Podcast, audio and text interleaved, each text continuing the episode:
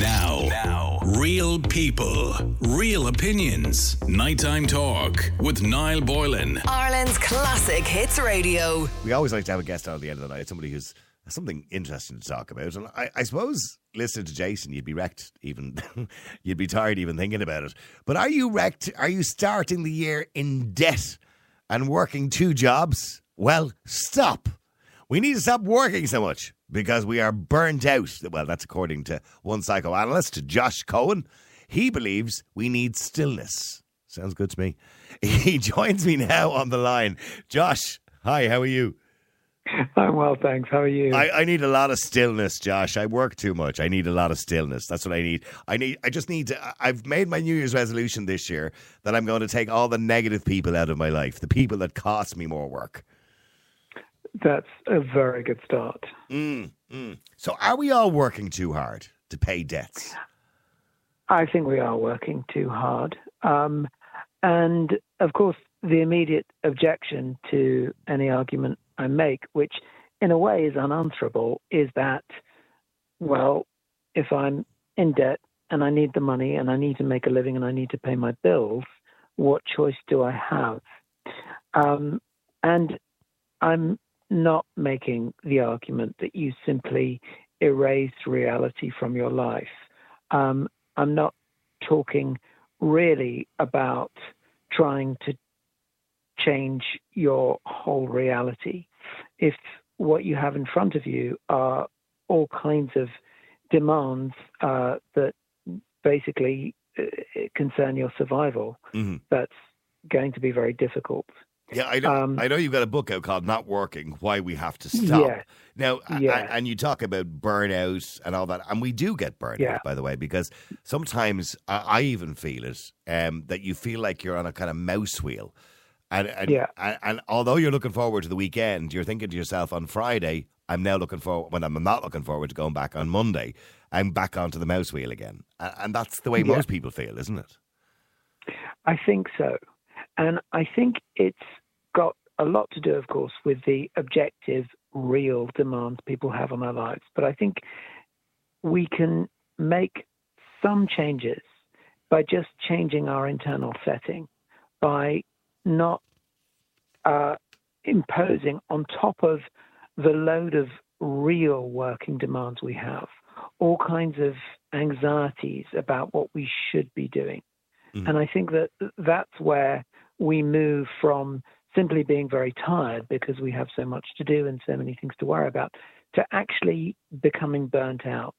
I think burnout is different from exhaustion or it's it's a kind of another quality of exhaustion in the sense that when we're burnt out we feel really that we can't continue we're in a state of coiled resentment um, about the, the level of demands that are on us and even if you like, something in us tells us that we have to go on, that we don't have a choice, we actually close down and crash out. Mm. And it's not a restful state, it's not a pleasurable state. It's a kind of, I, I would call it an enervated inertia because you, you feel it in your nerve endings. Your nerve endings feel at once dead and very, very over stimulated. Yeah. And then, of course, burnout does lead to the physical aspect of exhaustion, where you literally yeah. are doing too much, and that takes a physical toll on your body, not just a mental toll on you. That's right, and and it can create a kind of zombie-like relationship, not only to your mind but to your body. Your body starts working on autopilot, and you start executing tasks um, in a way that are not reflected, are not thought about, um, I'm not talking about a pleasurable flow state where you're just doing things without thinking about them. I'm talking about something that feels much deader, where you're doing things without feeling, without pleasure, without investment. Mm-hmm. Um, one one of the interesting things about the history of the term burnout is that it, it was coined by um, uh, an American psychologist, um, Herbert Ellenberger, and w- one of the um, interesting aspects of it is that it, it emerged from a, a long, longitudinal study of the caring professions. So this was about social workers and people in the medical professions and people in the caring professions who were deeply emotionally and personally invested in the work that they were doing, but found that the bureaucratic demands and the sheer hours that they were working um, turned their passion into a kind of burning resentment. Mm.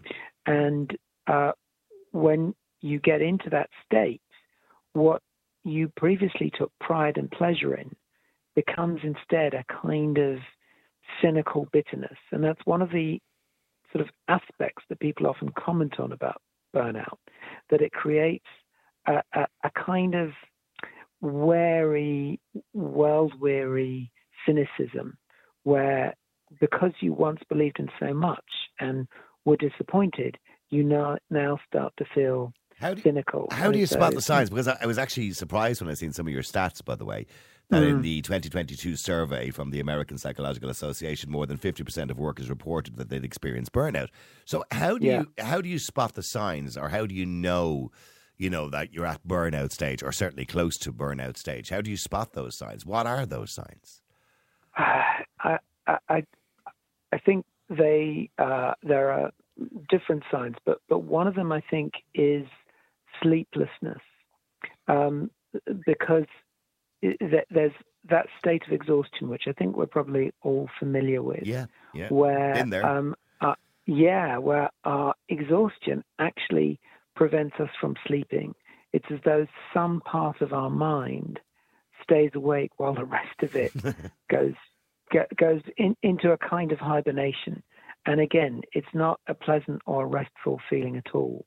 Um, it, it's it's sort of it, you know it's like one nerve ending almost is is is awake in you and is preventing you from actually coming to a stop. Um, and can you rest that part of your mind? I, I, tell you, here's my little trick that I do. Mm. And, you know, although I love going out with my wife in the car because we have great chats We're in the car, no matter where we happen to be mm. going, we just decide to mm. go somewhere and we just, and it doesn't matter how far we drive, we just sit in the car and we're talking as we're driving, right? Yeah. But, but apart from that, the other thing I like to do as well is I have a PlayStation and, yeah. and I play a game and because I'm not thinking about the news, which I'm thinking about all the time because I do two shows yeah. a day, and I'm, so I talk for five hours a day. And because I'm not thinking about the news or thinking about what the government are doing today or what laws are being brought in tomorrow or what mm. show topic I'm talking about or who I'm going to be interviewing tonight, because I'm not thinking of that, I'm thinking of something completely different. I find it gives my brain a bit of a rest. I, I think that is exactly the, the, the, what you're talking about there is a, a kind of relief from two values which normally we put a high premium on, which are productivity and purpose. And yes, those are both good things when they're maintained in, in the confines of the working day. What happens to us in our overworked, burnt out culture is that productivity and purpose is the only thing that we think about. And one of the points I'm trying to make in not working is that there's a region of the mind that is actually geared to non productivity, to a kind of pleasurable aimlessness. Mm-hmm. And we have come um, uh, altogether to devalue and denigrate aimlessness, um, to lose our sense of meaning when it comes to um, not having something that has a determinate, identifiable aim. And actually, we need to do things mm. that, it, it, you know, perhaps don't have no purpose, but they have they they are their own end. You know, there's there's I've always felt there was something quite moving about taking up a musical instrument. Yeah. Um, particularly in later life, because you're never going to be able to do anything objectively productive with it except enjoy it and perhaps have some other people enjoy it. You're not going to make a career of it. You haven't yeah. got you haven't got a chance. You're not going to be a concert pianist at the no, age of 70. Concert, no, no, no, definitely not. No, or even 40. but um, but um, uh, you know, one thing that I like to do is word puzzles.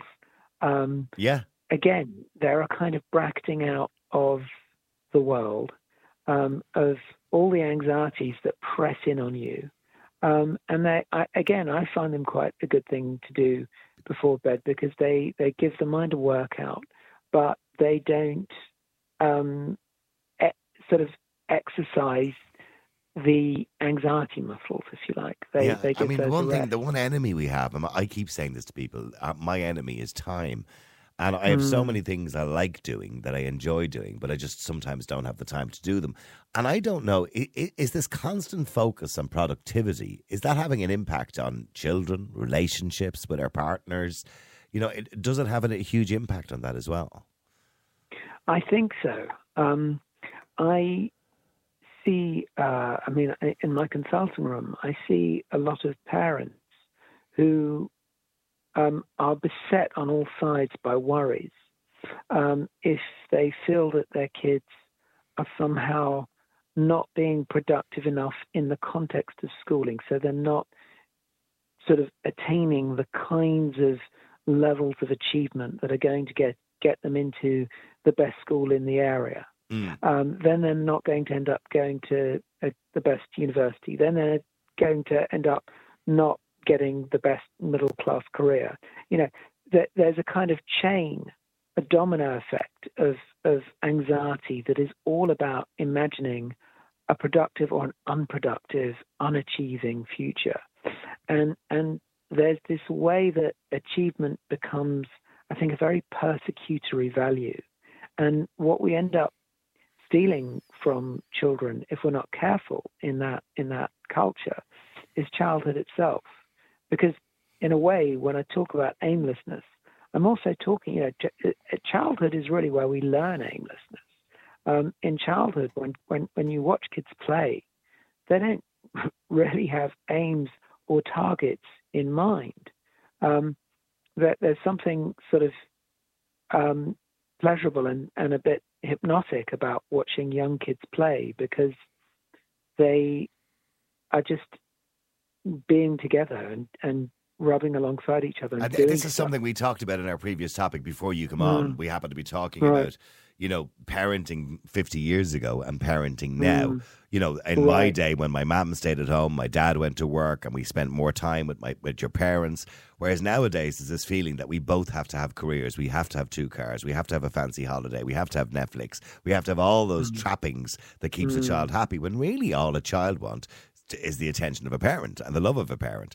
And are we failing in society to provide that because we're being overproductive or being trying to be too productive? Are we failing to Yeah. provide for children properly? I mean, we we might be. I, I think we always have to be careful how we put this across to parents because if we tell parents that they're failing their children, then in a sense you're exacerbating the feeling of burnout because you're exacerbating the guilt. Um, when you when you tell parents that that they're failing because they're not spending enough time, then spending enough time with their kids becomes another task to impose on the load of tasks, which is completely missing the point. Mhm. Um, the, the point is not to turn spending a bit of time with your kids into one item on the to-do list. It's about actually, you know, sort of putting the to-do list aside and and rediscovering the the the pleasure of sort of guilt-free time Yeah. just hanging out with your kid. And, and that I think is something different from thinking of it as an obligation, as something you need to do. I think w- when parents get anxious that they need to spend more time with their kids, they spend, they, they, they then sort of it, it, create the, the wrong kind of quality of time because it's all about sort of saying, come on, we're going to do something nice um, we're going to do something fun together, which is generally um, a, a sentence that the children hear with, I mean- with dread. I mean, we, we look at the society we've built up now, and I'm not going to go down some sort of conspiracy theory or Mm. anything like that, but it's almost like governments are delighted now that we have both men and women all out working. Uh, both parents are out working. We've we've set up a lifestyle whereby a lot of them feel that they have to both work to afford the mortgage, Yeah. to afford the holiday, the second car, and the Netflix and whatever other trappings they might want to have in the home. When realistically, we don't really need that, but we've been fooled into thinking that's the type of lifestyle that we need now, isn't it? Yeah. Yeah. Yeah, absolutely. I, I, I think that w- one of the things that we're contending with is um, a, a, kind of consumer guilt almost. You know, mm. there is everything um, from advertising to uh, the, the, the sort of uh, conspicuous consumption of our friends and neighbors, everything around us really is is telling us that we need to be buying more and creating more wealth to um, generate, you know, more income to buy more stuff, um, and um, it, it, it becomes so automatized in us that we have we, we we don't really think about whether this is something we actually want. We lose contact with our desire, actually, with our with our sense, with our feeling for what we actually want from life. And how how do we protest against this or stop this? This, I suppose, vicious circle that's happening at the moment. And I, I suppose I should really ask, how do you live? I mean, do you manage to get it? Uh, have you figured out the, the secret of getting out of this kind of mouse wheel? Well, yes and no. I mean, no, in the sense that I wrote this book from inside the problem. I, I don't I don't like books that sort of that, that try and help you by sitting from an Olymp- Olympian height above other people's problems and saying, "Hey, I've got this all figured out. All you have to do is be like me." I think it's much more powerful in a way if you if you know what you're talking about from the inside. Yeah. So, um, you know, I, I probably work um, too long hours. I probably have too much to do. Um, and I struggle with all of the issues that I'm talking about. However, w- one thing that I have tried to do is is recalibrate th- th- the values around the kinds of time that I spend. Um, and I, have stopped thinking uh, uh of I, have kind of abolished from my vocabulary the idea of unproductive time. Okay. I think if I feel the need or the wish to do something, which might be staring out of the window eating ginger nuts, or it might be I love a ginger walking nut. aimless. right, me too. I can I can get through six in a minute. Yeah. um, um, uh, you know, or or just uh, sort of strolling in the park with my head, headphones on, listening to my favorite album or symphony. Um, you know, those kinds of uh, activity that are just rooted to the pleasure of the moment. That yeah, doing nothing. Yeah, we almost we we almost feel guilty doing nothing, don't we? You know, yeah. just you know when you yeah. want to just sit there and vegetate for a few minutes, you almost feel guilty that I should have been using that time to do this or do X or do an hour's extra overtime or whatever it is. We almost yeah. feel guilty by from, from doing nothing. Well, we we shouldn't feel it, guilty about it. And and that's right. And there's there's there's a kind of negative value connoted even in the term doing nothing, because actually when we're doing nothing we're often not doing nothing, right? We're, we're, that, that there's there's all kinds of stuff that's kind of bubbling up when you're doing nothing. You you you enter a different um, psychic state, which which can be very recharging and, and interesting. You make contact with yourself in a completely different way when you stop sort of looking to the external world, asking yourself, what it is you have to do or complete or produce next. Um, uh, you know, usually when you're in that kind of blind active mode, you're not really listening very much to yourself. Mm. And I think, you know, when you stop listening to yourself altogether, that's when you start sort of edging towards burnout. Yeah, myself and my wife have a name for doing nothing. We call it snagglepussing. So, good. yeah, I so, like it. Yeah, yeah, it's just it's kind of nothingness. You know what we doing? Oh no, I'm just snagglepussing. Um, but I mean, do those kind of you know moments when you're kind of doing nothing, and I know it's a negative thing to say, or snagglepussing. Mm. Uh, do those states of mind and the states of mind of burnout, etc., do they all show up differently on brain scans? I mean, uh, is this proven science, or I suppose it's just all hypotheses to some degree, or, or do they show up on brain scans? I I I um I'm not aware of um, of, of any neurological research. Mm. Uh, it's it's it's the, the problem is that it's very difficult to determine neurologically. It's very difficult to distinguish between different states of inactivity. Um, uh, I, am not sure that actually we've got MRIs that are sophisticated enough to make sort of really clear cut judgments Yeah. about what is a burnt out state of inactivity and what is a restful state of inactivity. They would probably be very difficult to distinguish on a scan. Yeah. And I suppose, again, people have to be careful of the physical aspect of it too. We know that burnout can be mental, but also you've got exhaustion. Where you literally Yes, get to the point where you, you have to stop. Because if you don't stop, Yeah. you're going to destroy your own health. That's right. Um, Yeah. and, and, you know, we're, we're living in an age, for example, um, of, of a proliferation of autoimmune conditions, which I, I think is very much related to what we're talking about. Okay. You know, when, yeah. And, and, we're, we're seeing, by the way, in the last year, certainly a massive increase in what they call excess deaths, uh, certainly in the Mm-hmm. last year, which which leads us to believe that, well, A, during COVID 19, of course, a lot of people didn't get to go to the doctor and get the first signs Yeah. or, or stages of, of maybe cancer determinations or whatever it is. But also, I think people are working harder. I think a lot more people are having heart Mm-hmm. attacks. I think a lot more people are having strokes. Uh, I think a lot more people are, are dying for those reasons of maybe working a little Yeah. bit too hard or doing too Yeah. much, trying to do yeah, too much. absolutely.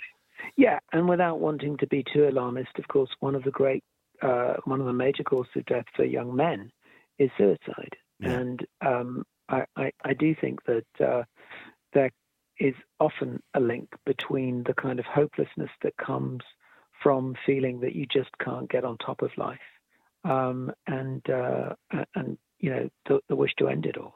that that idea, and I know, eh, unfortunately, we're seeing more and more women, young women, do it as well. But those numbers Yeah. are rising, uh, and that's because we have a changed society where women are in careers too, and and, and quite dependent on their finances as well in some cases. But but it, it, it's almost like it's built into the DNA of men, and I don't. You would know better about this than I would, but I almost feel it's like in our DNA that we have this need to provide. And if we don't provide for our family and our children and don't provide what they need, we feel we failed or we're failing in some way. Why why is that affecting or why does it affect men more so than it affects women?